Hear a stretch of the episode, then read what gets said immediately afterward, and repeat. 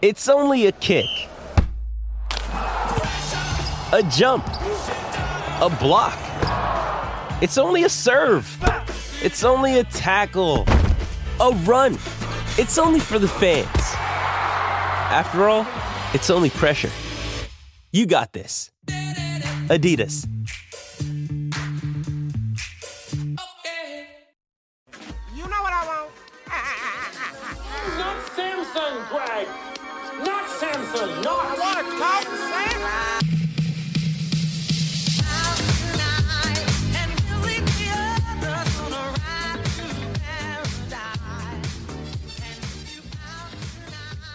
Everybody, welcome back to your favorite podcast, which is the Pull Up Trey podcast, wherein my dear friend Trey, he pulls up. Trey, in doing so, you know, how you doing, man? You have any funny driving stories that have happened recently? um so recently for the for the weekend every year my family has a family reunion around this weekend uh, this year was in new york um and I was willing to and do not call me rich i was willing to pay for my mother's flight i was willing to pay for her flight to to new york but she wanted to drive as a family i i think it's like eight nine hours i drove to new york um, right when I'm about to pull into um, our family's place, someone drives by and says, "You piece of shit!" And wait, wait, okay, wait. Based on tone, do we have an ethnicity? um, it definitely, hmm, I'll say it, it definitely looks like they watched The Godfather. Italian American. Yeah. Hmm.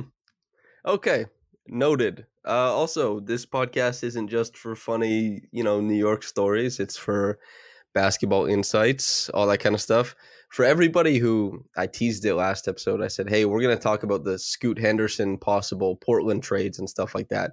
We're actually going to table that. Uh, Eric Koreen wrote a piece at the Athletic where he suggested a trade, and then so here's the trade. So the Blazers get Pascal Siakam, the 13th pick. The Raptors get Nassir Little, the third pick, which would be Scoot, Brandon Miller, whoever.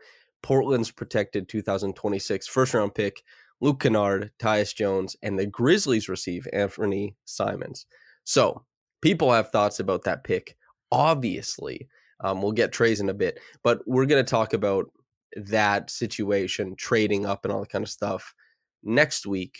Trey won't be here, but it'll be a for the people who listen to a lot of Raptors podcasts, the Raptors Reason to Bliss, Blake Murphy and Eric Koreen will be doing a, a reunion show here uh, with me, and we'll talk about all types of Toronto Raptors stuff. So just putting that on the back pedal. But before we move on, do you like the trade that was proposed, Trey? Um, I'll, I'll keep it short just because I know you guys are talking about it next week. Um, if I were to describe it in one word, um, poop would be the word. yeah. Good. Noted. Also, something of interest that you know, it's there's not always that much to talk about. Luckily, you and I have, you know, the ability to go watch and kind of digest college film so that, you know, these in between podcasts that are in like the we're in flux for Raptors land. We can actually go watch film and talk about prospects, which is what we're doing. Anthony Black, Cason Wallace in this podcast. But also topical news came up. Steve Nash. Not only did he interview for the Raptors head coaching job, apparently he did quite well. I'm uh, I'm curious where you stand on that. Um, I think Steve Nash would only make sense as a rebuild hire. I would I would say, just coming off of the sense that it appears that the Raptors have always kind of viewed Scotty as a guard, and what better person to view that way than Steve than Steve Nash to help develop that. From a sense, you've already seen him with a win now sort of team, and it didn't really work out. It seemed it's it seemed the the, the players didn't respond to him in the necessary way, and they they were even willing to go and bite the Ime Udoka slander in trying to hire someone. So, so I'm I'm not personally a fan. I think just the overall process kind of shows that they're indecisive on where they want to go, and they're turning all all stones literally. So I'm I'm me personally, I'm gonna try to not react to every single um, interview that that I see because it seems like this is gonna be a very long process, and it's probably going to be closer to the draft by the time we have a coach. I think so too. I'm gonna play devil's advocate, I guess. Steve Nash was my first basketball jersey I ever had.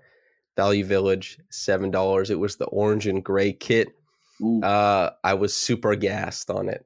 I saw it. I was a kid. It was in the kids section. I was like, "How often do you get a Steve Nash kids jersey?" I told my dad, seven dollars, please. he said, "Put it back. We'll see if it's here tomorrow." Oh my god, the stress! I was sitting on pins and needles. I was like, "I hope that jersey's there, because otherwise, I'm not getting a jersey." I, I did not get clothes that cost over like twenty two dollars when I was a kid until I was buying my own clothes. I just I did not get clothes. So he became the drip god himself. yeah, exactly. Yes, that's right. There's, you know, there's probably something there. You know, I was neglected of the nice clothing, Oh, so when I got, I was like, I got to dress. I got to show them. Anyway, went back the next day. Uh, the jersey was there. I've been a Steve Nash fan. Is it possible that he got a not really a fair shake? A lot was going on in the team that he was coaching. So much like the Kyrie stuff, obviously it would be hard for any coach to navigate that. Jacque Vaughn did it for like three months. Yeah. And then it was like, okay, obviously, you know, Kyrie's going elsewhere. Not only that, but there's there's like a bunch of mercurial characters around the the Brooklyn Nets. And I'm not here to say that Nash is necessarily a good coach, a great coach. I've gone long talking about this topic before, but it's hard to tell what a coach is doing. Yeah. But is it possible that the perception of Nash is worse than he actually is just because the team itself was in full on like is on fire? It's That- craziness. I think that I think that's pretty fair, um, considering everything that happened and immense pressure going into a at the time probably like the best big three we probably ever thought was going to be assembled ever, and they end up winning nothing, which is still like I'd probably say like a one percentile outcome that they didn't win a playoffs. It was crazy, man. I Yeah. can't believe it worked out the way that it did. Yeah. Oh, they they won one series. They beat Boston. That one series. But I think especially for the Raptors, they need some sort of experience because they're looking for like a culture change, someone that's going to bring in an actual program and change everything that's happening in the organization. So to to put that on someone who's also new or new-ish and looking for experience, I don't think he would be the right person. I think that's that was the appeal that was championed for Steve Nash was that he was coming in. Ky, Steve Nash seems to have less ego about him. I'm not saying this is true, but this Yeah. was kind of the messaging around it. He has less ego about his position as a coach. Kyrie gets to come out in media and say, "Well, he's not really a coach," and then KD can say, "Well, I liked Steve Nash's game. I wanted to learn from him." And it's just about there's so much talent you want to keep the vibes good and have another like elite offensive mind in the war room. That seemed like the messaging. I can't speak to what actually happened. Very few people can. That seemed like the messaging. That does not seem like the messaging that is harmonious with what the Raptors need, which is kind of what you're pointing out. Um, do you have anybody who you're like, I'd like them? Has anybody emerged? We're gonna do Uh, this every week. You know, you don't have to. You can tell me to screw off with this, but I'm gonna keep asking. I'm I'm I'm David Adelman Pelt. I, I would say I, you you see obviously we we don't have the requisite shooting Denver has, but you see how beautiful their their set design is. And although Jokic is probably a not probably he's one or two in in the league, he's still more difficult to scheme an offense around just because he isn't the person bringing up the ball. And for them to have such beautiful play play design and work with everyone on the team. Scotty has similar skill set, so you would assume guys like Scotty, OG, who fit similar roles to players on Denver, will succeed in like that offense. So that's what I would probably align with currently. There's probably some wisdom in there. Is that if you if you can make it work around Jokic, you can make not necessarily you can just make it work around Scotty, but there are pieces to take and repurpose there, and that's probably the the best thing. Um, the Raptors reportedly are interested in, I guess the the big names were that came out were like Jordi Fernandez, Sergio Scariolo, Steve Nash, JJ Redick, I guess. But they've been looking at a lot of different people. this coaching search is an odyssey, and uh, they have not yet found their Odysseus. Anyway, we're going to talk about draft prospects. Unless you have anything else you'd like to add on to this. Well, let's let's do it. Okay. Cason Wallace. I'm going to give everybody the stats because I made the mistake of reading the stats after we did our whole dissertation on Coulibaly and Sensabaugh. So here's Cason Wallace's shot making statistics. He played 32 games. He was a true freshman, 64% at the rim, which that's pretty great for college. Um, I think that would be categorized categorized as very good per synergy. He had 11 dunks this year. He shot 34.6 from three. He was 35% on unguarded looks. He was 34% on guarded looks. He was 9 of 27 on pull up threes. He was 35 of 85 on pull up jumpers for 41%. And he was 16 of 46 on runners for 35%. He averaged 11.7 points, 3.7 rebounds, 4.3 assists, and two steals. He is championed mostly as a defense first prospect. There are similarities in approach to how Scotty Barnes played at FSU, in my opinion. After all that, Trey, what what are the big the flashbulb things about Cason's game? What stands out? Um, I would say probably how instinctual he is defensively. He turns a lot of plays into transition opportunities just by his first off his length and his size at the position.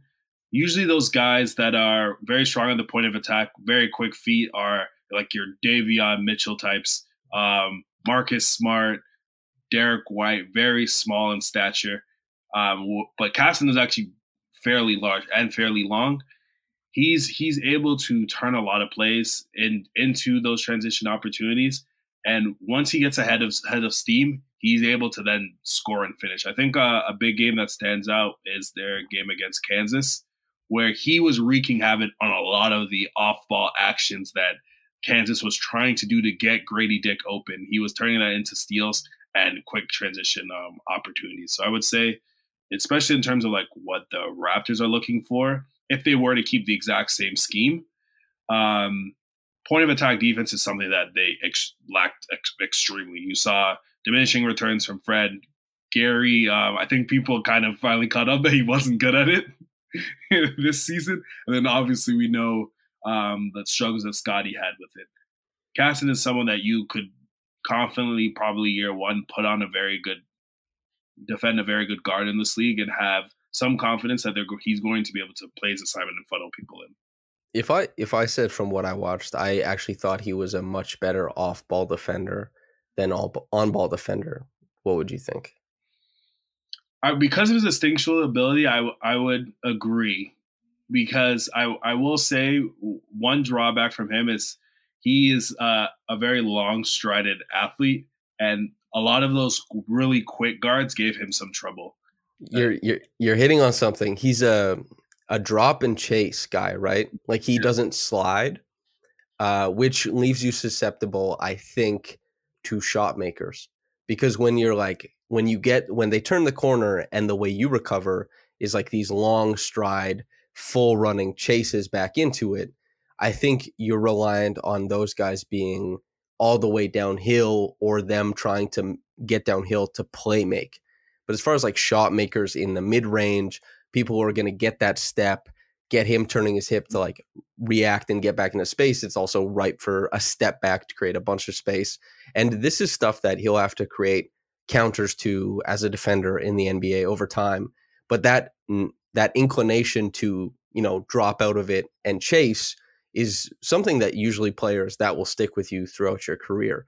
And so I think that's that's a different type, a different style of on-ball defense. It it's can be just as effective provided you have the tools, but off-ball he gambles a lot, yes. Yep. But he's kind of a genius at the nail.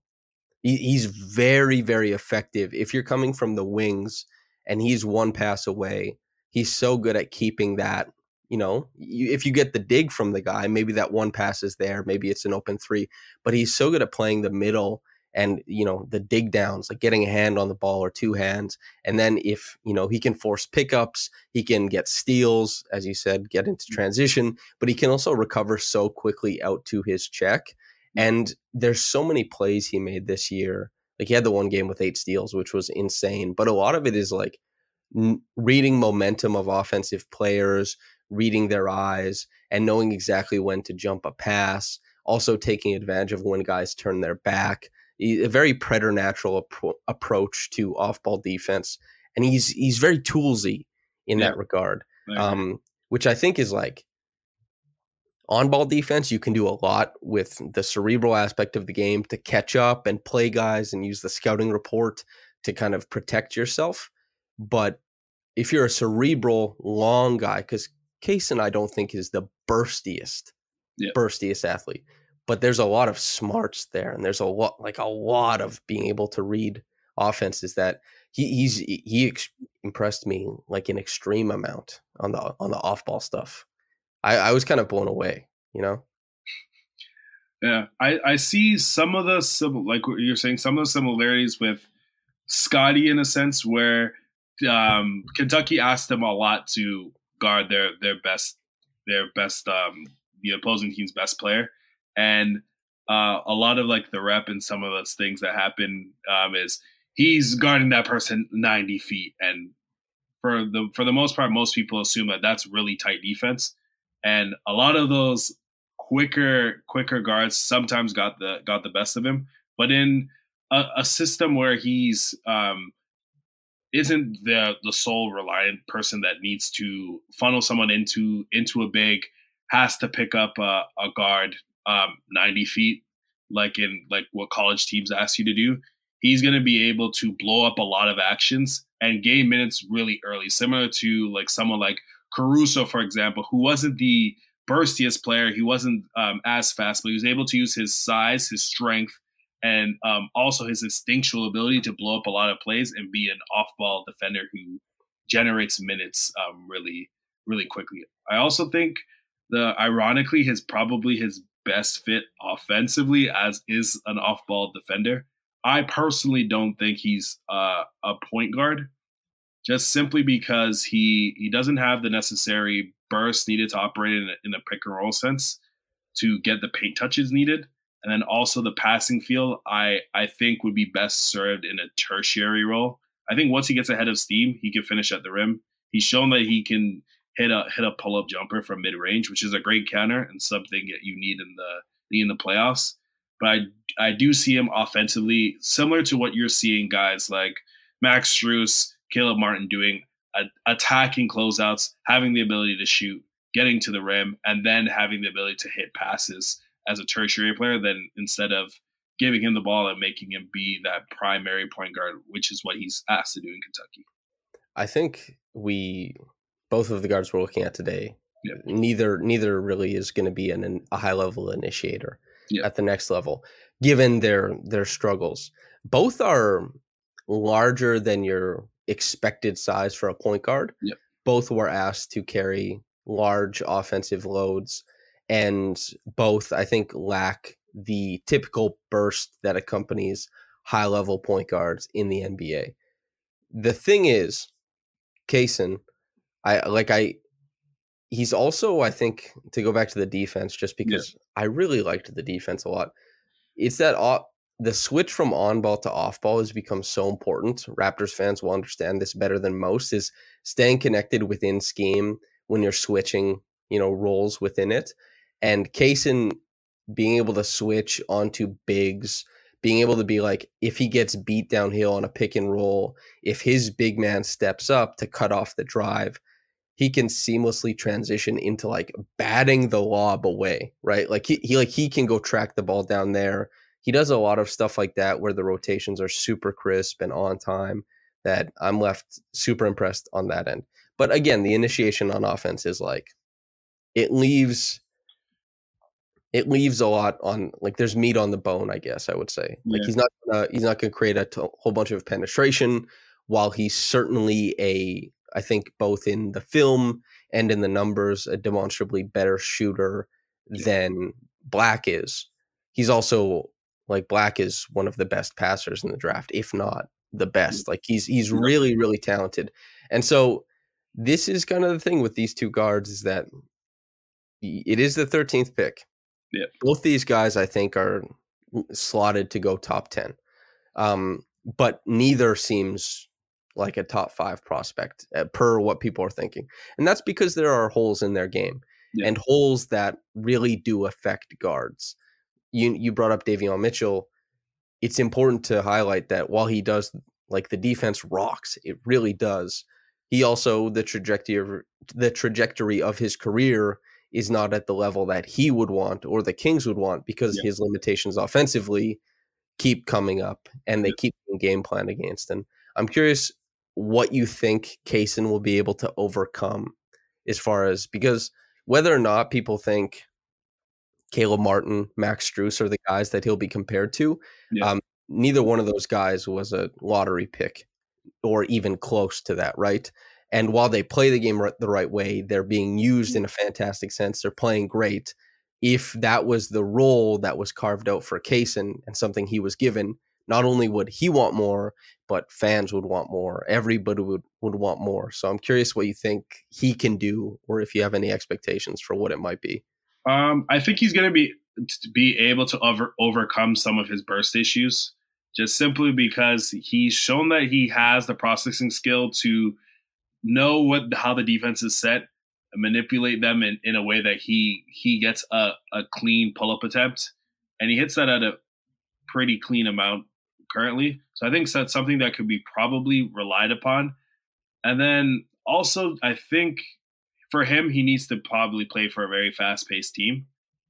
Once he once he gets a, a full head of steam, he's, he's a very quick player. I think is the initial burst issues are um, some of the some of the issues that where you would see him in a half court set, and you even see with some guys who have better better bursts like Suggs, uh, Davion Mitchell, for example, aren't able to get the rim touches that they necessarily want want to because of the the lack of shooting and then also just playmaking feel. But I do think um, his ability to to shoot is going to allow him to get to the rim far more often than than those players are currently in their current like archetype within the league. So he's like a very scalable player. He's someone you could slot in fairly easily into a, a lineup currently. I'll I'll say I think that he'll shoot it at the NBA level. Yeah. The the numbers, while not overwhelming, I think are fine. And on top of that, I mean, the form is like, especially from the catch and shoot stuff. Yeah. The form is pretty clean.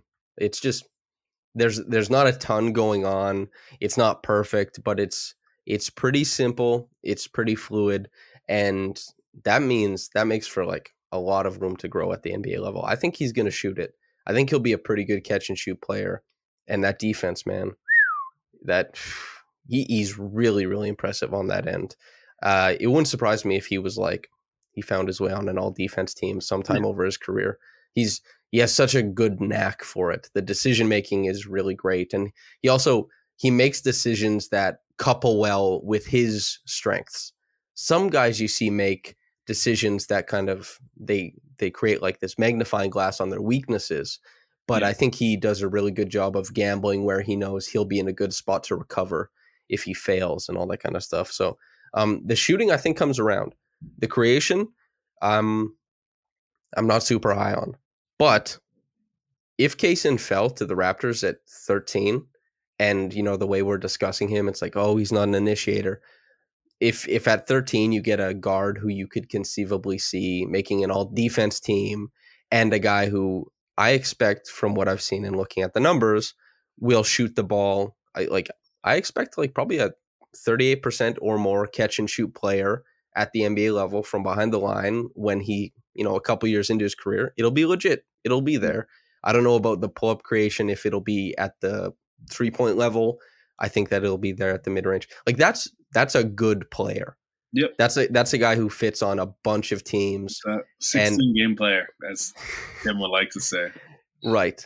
And so that that just all sounds like gravy to me. Yep. Any final thoughts before we move on to Anthony Black? Um, I think Cason's a, a really good player. I, I think he's probably what whoever whatever team that he goes to, you're probably to see um, Jalen Rose. Actually, Jalen Rose actually might say he's to be an MVP, but um, like the comp that you're probably to see is like regular Jrue Holiday, Alex Caruso, so on and so forth. And initially, you're probably to be like, we lost all these games all this year for someone who like doesn't scale to stardom.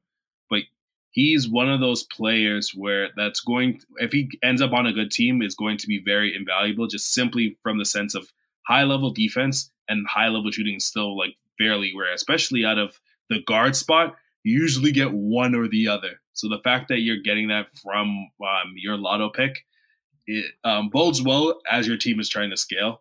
And you, someone you reliably could think like, we have this starter pegged out for our our run or our core that we're trying to build out.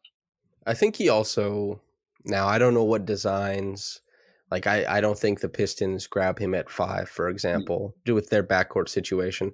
I don't know what it looks like six through eleven or twelve, but I I imagine he goes before the Raptors get up there to pick. And while he doesn't have like that stardom allure that you want at the very top of the draft, um, and I know there's always been like a fallacy about the the safe pick yeah. That happens all the time. Everyone's like, "Oh, this guy's safe," and then they end up being like they can't do it at the next level. Um, I'm I haven't been doing draft stuff forever, so I don't have this huge docket or a backlog of people I said were safe and were not that great. Cason seems like a, a very safe bet to be like a yeah. quite a good NBA player, and that's like I don't want to be down on the kid. That's that's impressive. Like good players are good. Big fan. I think, I think you could put him. What did the Wizards pick? I think eighth you could put him on the Wizards. Trust that Bradley Beal is going to set the table. He's one of the better drivers in the league, and Cason is going to fill in a lot of the holes that he doesn't do um, defensively. And also playing off of him, he's going to hit a lot of shots, which is scalable. And the Wizards are trying to win next year, ideally, so that makes a lot of sense. That's a, that's another thing about his size and his defensive acumen, and presumably by the end of his rookie contract, like a quality catch and shoot option in the NBA. I don't know if it happens immediately. We'll see. But a guard like that really helps you as far as team building and lineup construction. Yep. They can really simplify who you play at number 3 and who you play at number 1 because you that that's a guy who can start to cover up for other people's weaknesses. So um great. I think he's I think he's an awesome player. I will watch his career with great interest. Emperor Palpatine meme.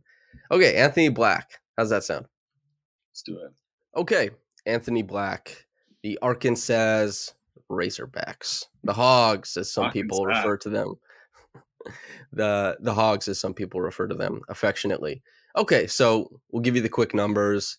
I actually have his defensive numbers per synergy, by the way. Uh, I did not get those uh, for and Wallace, so my apologies. Anyways, Anthony Black, 12.8 points, 5.1 rebounds, 3.9 assists, two steals.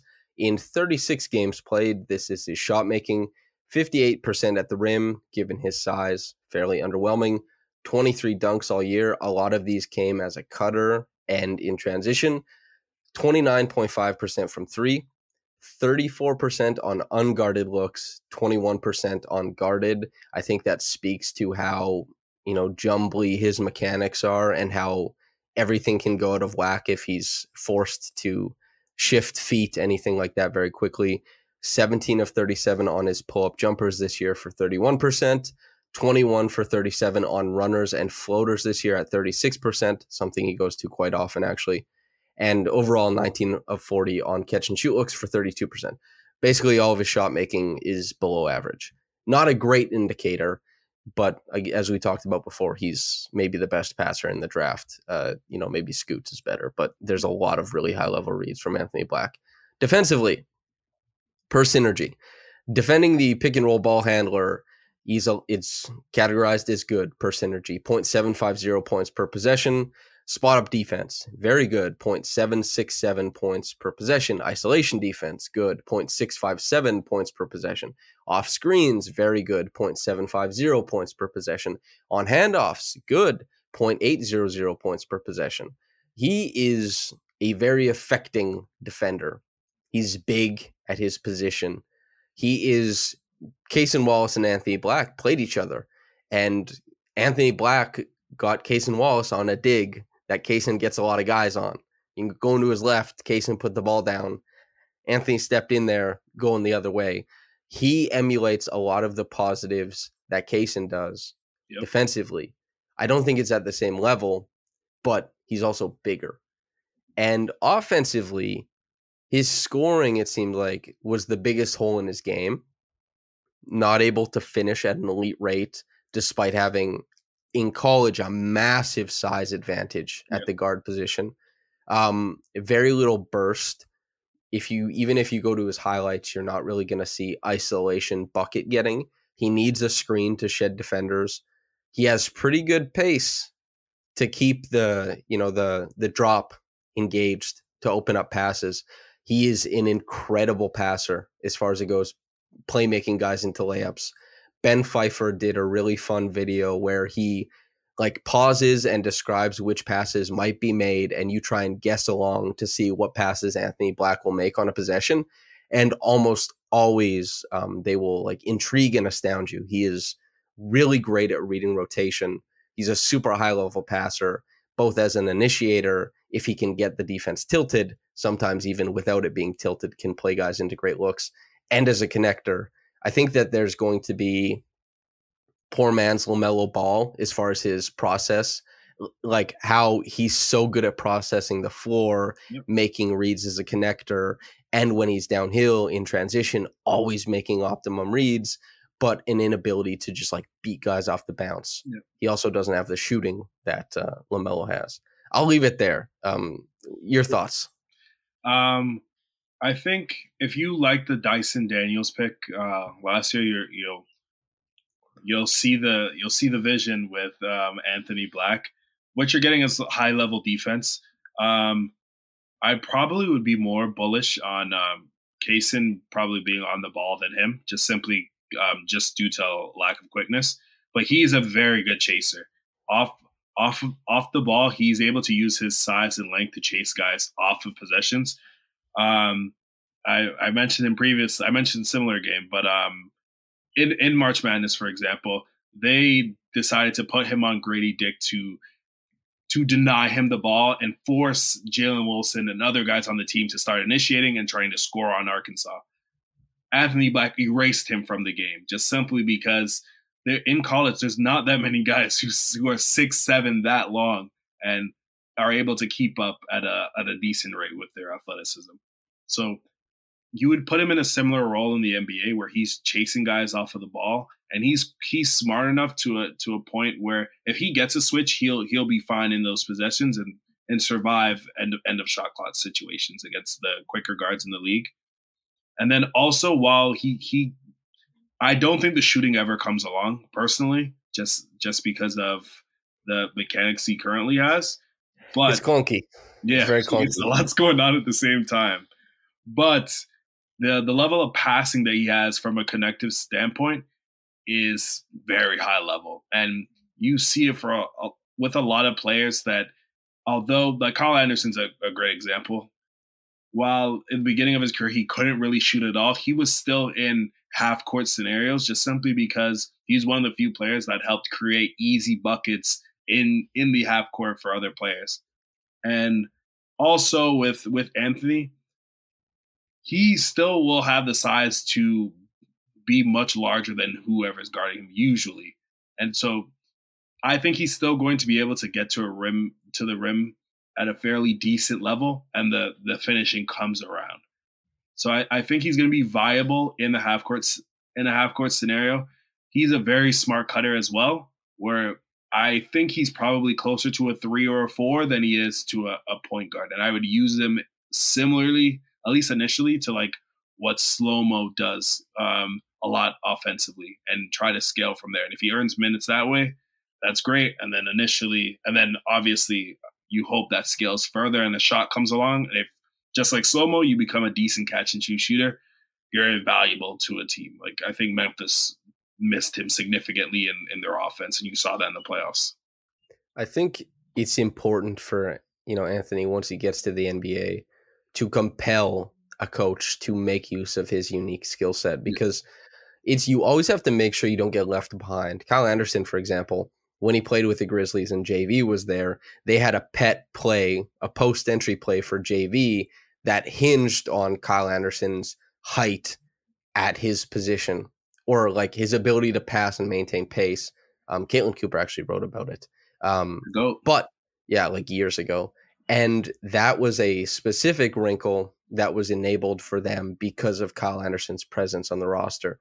Anthony Black, given his size and his passing ability, is going to if you have a coach who's going to, you know, kind of lean into that, you're gonna have a you're gonna be chock full of different looks that you're able to provide. And there's gonna be guys who get shots out of sets that they didn't expect to get. You're gonna get some more layups that you didn't expect to get, all this kind of stuff. But you do have to build certain sets around a guy who isn't as traditionally talented offensively as other players. And then so it's about okay, how does Anthony apply this at the NBA level and make teams respect him? Yeah. That's where I think the runner slash floater game has to be good. Like you really, and he has to get more comfortable in the middle of the court, jump stopping, swiveling, push shots, all that kind of stuff, because he'll be able to play make comfortably at his size from that Yeah. spot on the court. And I think that makes a lot of sense as a progression. He has such good feel for the game and a great sense of where defenders are, where his guys are in relation to that. Um, I'd expect that as a more natural progression than any level of like pull up three to kind of change teams from going under, shooting the gap on any of his screening actions. It's that you don't want to go under on his screening actions because you're going to allow a rescreen where he swivels into that, you know, 18 to 12 foot area and can start like operating from the middle of the floor. That's the fear with Kyle Anderson as well. That's the fear with Markelle Fultz, for example, is you don't want to give that cushion by going under a screen because they'll take that cushion to set up the next screen. And you can't keep going under because eventually they'll get to a spot where they're comfortable. Yeah. If you don't have the runner, if you don't have the jump stop swivel bump game, then they can go under the screen and you're eventually just going to run into a two on two mess in the paint. And nobody, like, you're not, that's bad offense. If he develops that out, I think that, like, he'll be a viable, um, maybe not like full on initiator, but a guy who can take quite a few possessions, help you run offense, maybe even a guy who helps you weaponize players and skill sets that you didn't think you'd be able to. And and I certainly a guy who, if you have a run and jump big man, is going to be able to find them. Yep. Some of the, you know, Ben, uh, one of the clips he picked was that Anthony gets downhill, and you can still see his big is getting that tag like a brush hmm and he hasn't cleared the tag or the brush. There's a guy chest to chest, and Anthony just throws the lob anyway because he's reading the momentum of the two players. And he's saying, even though that tag's there, I think my guy's going to come through it because I I'm reading that defender specifically, and I also know where the drop defender is in relation to me. He throws a lob, and the other guy's on the end of it. He does that quite a few times where he has such a good sense of not only where players are, but which way they're leaning. And that seems kind of easy when you watch it back in slow motion. Put yourself in those shoes. Put a lot of NBA player and NBA decision make makers in those shoes. It's tough to read a lean. You know, it's not always something everyone can do. He can do it. And uh, as far as like Raptors fans, you've seen a few passers and playmakers come through that read leans, and there's a lot of extra value to be taken from that. All this being said, I think he's a uh, not a great fit with the Raptors, to be honest.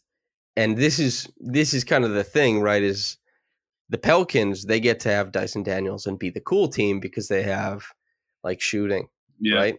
That maybe it's not Ingram who's the shooter, but they had CJ McCollum. They have like Trey Murphy who's can provide an insane amount of length and shoot the ball, and it's they have these big depositories of just shooting, shooting, shooting, shooting, and you know the Grizzlies were like that too. You know, if you have so much shooting in these certain areas of the court, then you can get a little bit more frisky in other places. The Raptors, like Pascal Siakam, is the frisky player. He became an All NBA player, obviously, but he was the frisky guy who had the intriguing skill set. Yeah. Scotty is the frisky, intriguing skill set guy. Jakob Poeltl, even at the center position, is like an intriguing skill set guy. You can't run on that just No. all the time, and that's what makes you know, both Cason and Anthony maybe a little bit clunky fits, even if just based on talent, they're like they deserve to be drafted above where the Raptors will be picking. You know, Yeah. I, I agree. I think the with Anthony at least, it, I think where he would pick where he's picked is a lot of probably where he you view him positionally. If you view him as uh, a forward who's going to be uh, a, a lockdown defender who's going to be able to chase a lot of wings, who has the size and hopefully improves his frame. I could see him, for example, getting picked by by the Pacers. He he'd fit a lot of a lot of the the needs that they have, and he would also add. Uh, that's no, that's a really. I just thought about like Hield, Mathurin, Halliburton. I was like, damn, he actually fits really nice in there. it's me. this guy. but but as as a wing, that makes a lot of sense in in the fact that he fits a lot defensively of what they do, and then also with all the play finishes that they have, his connectivity just adds a second layer for in situations if you're going to send a hard trap towards Tyrese Halliburton, he's gonna then turn that advantage into a very easy play for Ben Mathurin, Miles Turner, Aaron Nesmith, and they just become even more lethal on offense while also getting better on better on defense. So I think a lot of it depends on the team that he's picked. If you are if he gets picked by Orlando and they're expecting to be their point guard, I think he's gonna have the exact same struggles that Jalen Suggs had initially. So like um I think with both of these two, I, I would Pacers is so slick, man. Just just thinking of that, yeah, that's a real nice fit. Yeah, I, Wow. I think it, would, it improved them a lot, and he would be able to play with them like from day one. But the Raptors, please do not, please. like If you, yeah, if he was at thirteen, I, I also wonder if you get a lot of guys trying to trade up. Then yeah, you know, that's like. I, I wonder if if Anthony's available at thirteen, if you do get Brooklyn saying that guy could fit really well with like Claxton, Bridges, etc. Yep. Um, although, man, Ben Simmons, geez, what a career! That's rough. Yeah, Yeah. there's a lot of people in that range. Like I go see the Lakers even at 17 asking. Well, they have nothing to really really want to be honest.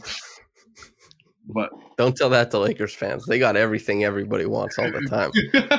like, Um, teams within that range would make a lot of sense because he could on a decent team like he could get minutes right away if you have the requisite shooting.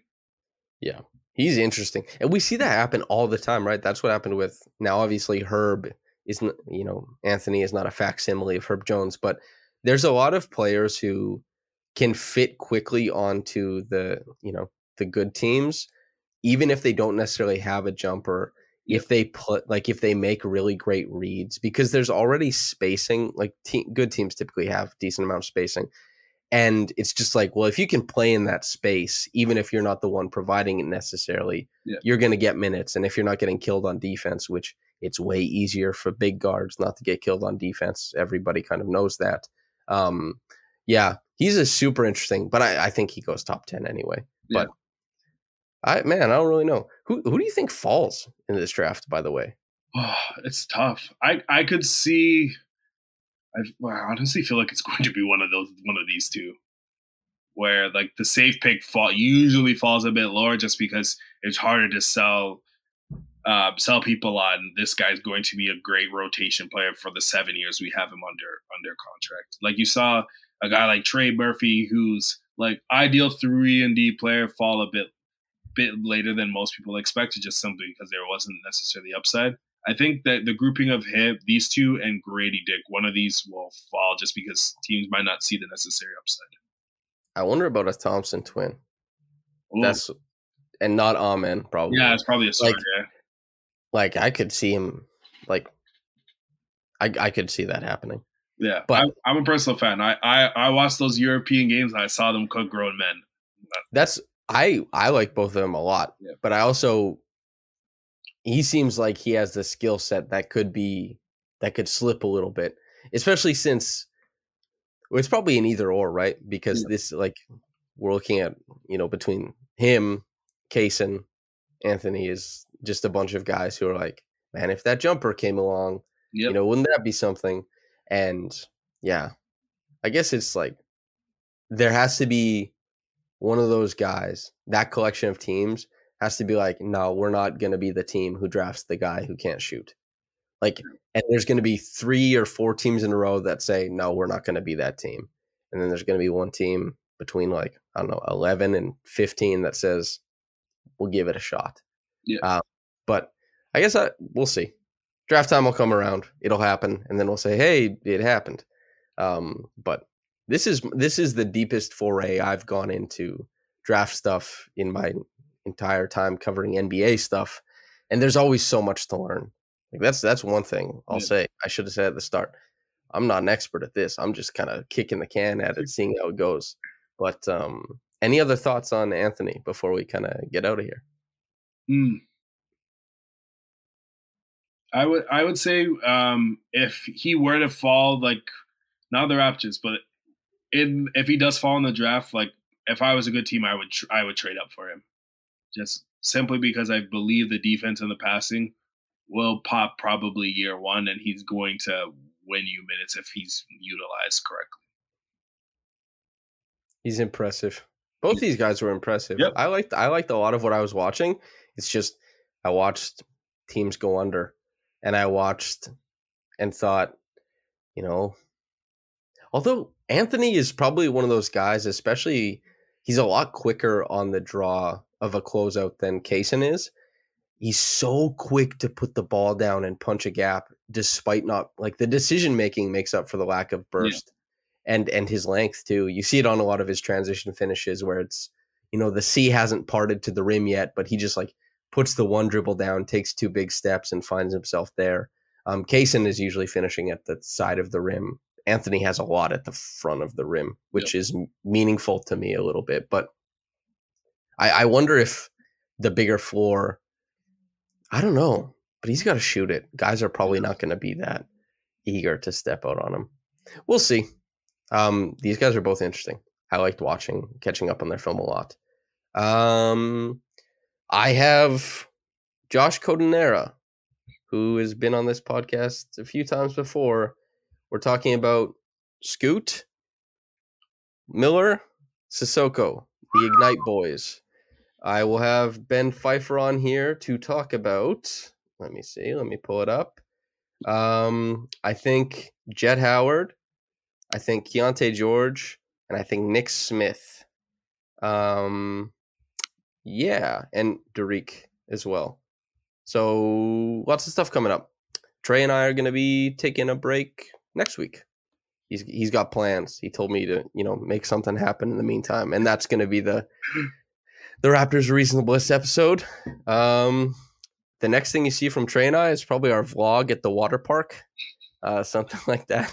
Lazy River, Damn, jeez, I haven't been in a lazy river in a long time, man. Dude, I haven't been. I haven't been in a hot tub in a long time. I'm dying for a hot tub, dude. About yeah, it's been a couple of years at least for me. I feel like I, I look I look out of place on in the lazy river though. But it's like like a big a large human amongst these little children just just floating.